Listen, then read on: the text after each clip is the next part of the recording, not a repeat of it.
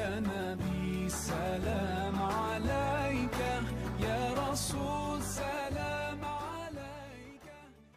هل تعرف يا فضولي بأن الرسول صلى الله عليه وسلم رغم انشغاله بالدعوة والعبادة إلا أن ذلك لم يمنعه أبدا من ملاطفة الأطفال وملاعبتهم والحرص على تعليمهم؟ آه ما شاء الله. هذا رائع ذات مرة كان الرسول صلى الله عليه وسلم يصلي العشاء بالصحابة وكان حفيداه الحسن والحسين يقفزان على ظهره عندما يسجد وعندما يرفع رأسه ينزلهما على الأرض بلطف وعندما يسجد مرة أخرى يقفزان مجددا على ظهره وبقيا هكذا حتى انتهى الرسول من الصلاة فلم يعاتبهما أو ينهرهما بل أجلسهما في حجره.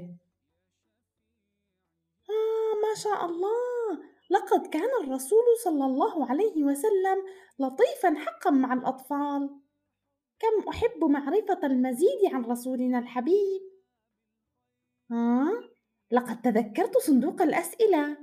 هل يمكنني إحضاره يا لطيفة لأسألك بعض الأسئلة عن الرسول صلى الله عليه وسلم؟ بكل تأكيد! هيا بنا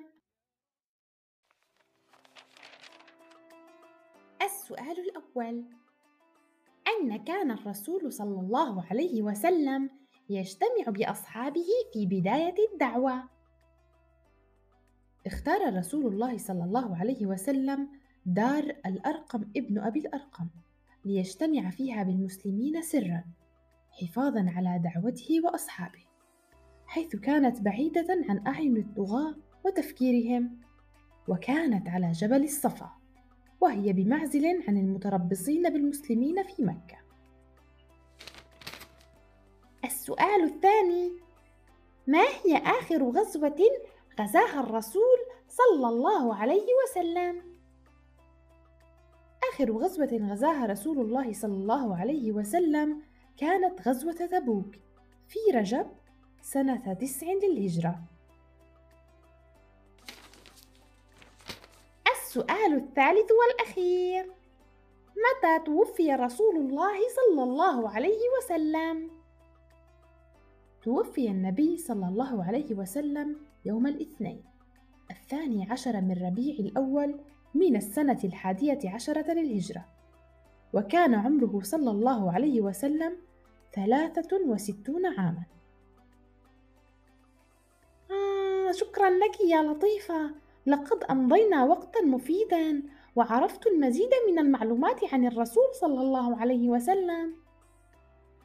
على الرحب والسعة يا عزيزي ما أجمل أن نعرف المزيد عن الرسول لنقتدي به وبسنته. يمكنكم يا أصدقاء معرفة المزيد من المعلومات عن السيرة النبوية عن طريق التواصل مع صفحة Endless Store. وطلب مجموعة الأسئلة كاملة. ولا تنسوا متابعة صفحة بودكاست فضولي على يوتيوب وبقية المنصات. إلى اللقاء يا أصدقاء.